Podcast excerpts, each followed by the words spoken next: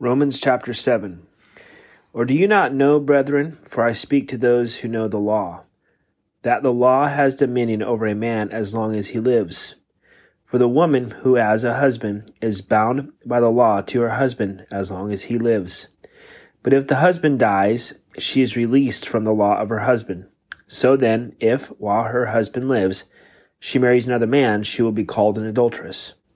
But if her husband dies, she is free from that law so that she is no adulteress, though she has married another man.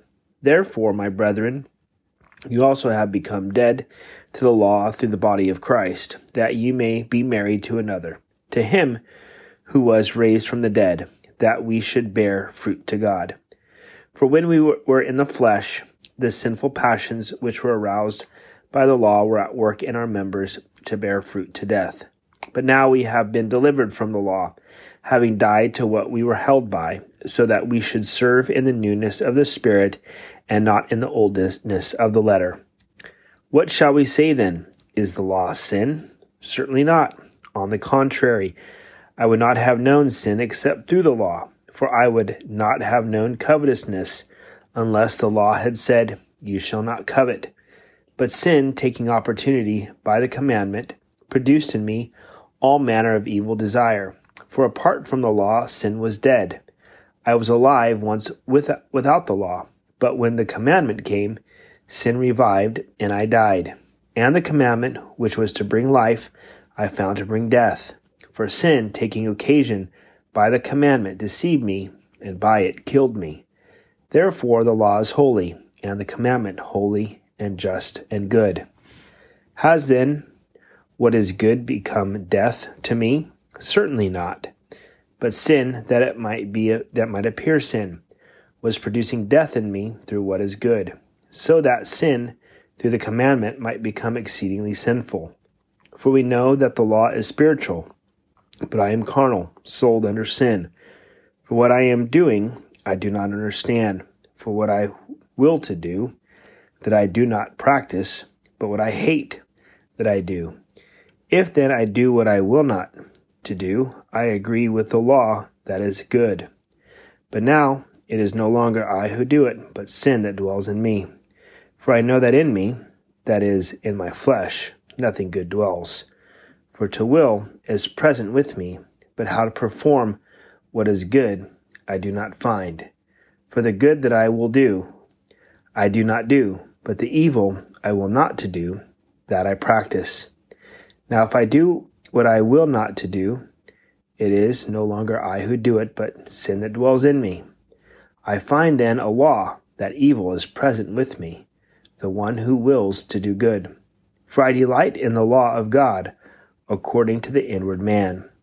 But I see another law in my members, warring against the law of my mind, and bringing me into the captivity to the law of sin which is in my members. O wretched man that I am! Who will deliver me from this body of death? I thank God through Jesus Christ our Lord.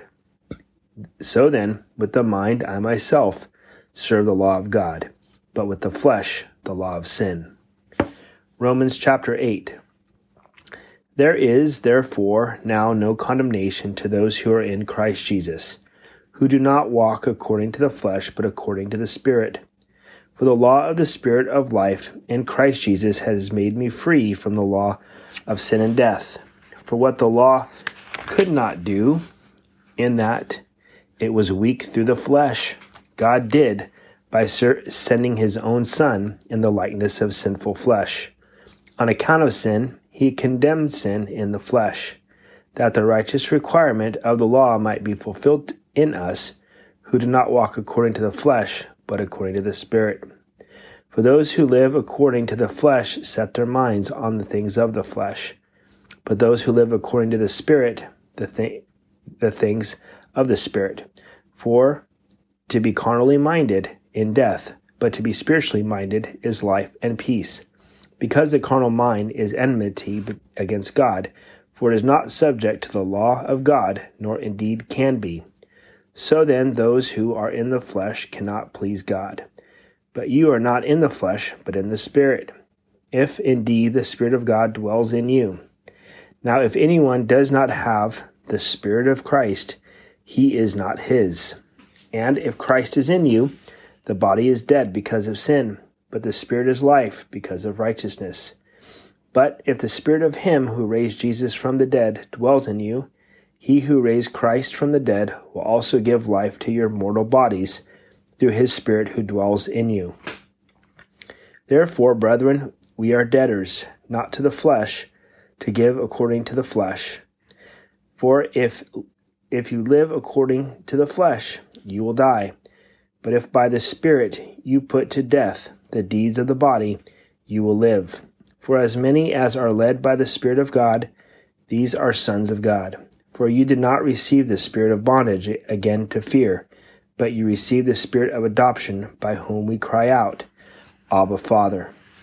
The Spirit Himself bears witness with our spirit that we are children of God, and if children, then heirs, heirs of God, and joint heirs with Christ, if indeed we suffer with Him, that we may also be glorified together. For I consider that the sufferings of this present time are not worthy to be compared with the glory which shall be revealed in us. For the earnest expectation of the creation eagerly waits for the revealing of the sons of God. For the creation was subjected to full futility, not willingly, but because of him who subjected it in hope, because the creation itself also will be delivered from the bondage of corruption into the glorious liberty of the children of God. For we know that the whole creation groans and labors with birth pains together until now. Not only that, but we also have the first fruits of the Spirit. Even we ourselves groan within ourselves, eagerly waiting for the adoption, the redemption of our body. For we were saved in this hope. But hope that is seen is not hope. For why does one still hope for what he sees? But if we hope for what we do not see, we eagerly await for it with perseverance. Likewise, the Spirit also helps in our weaknesses, for we do not know what we should pray for as we ought. But the Spirit Himself makes intercession for us with groanings which cannot be uttered. Now, He who searches the hearts knows what the mind of the Spirit is, because He makes intercession for the saints according to the will of God. And we know that all things work together for good to those who love God to those who are called according to his purposes. For whom he foreknew, he also predestined to be conformed to the image of his Son, that he might be the firstborn among many brethren. Moreover, whom he predestined, these he also called. Whom he called, these he also justified. And whom he justified, these he also glorified. What then shall we say to these things? If God is for us, who can be against us? He who did not spare his own son, but delivered him up for us all, how shall we not with him also freely give us all things? Who shall bring a charge against God's elect?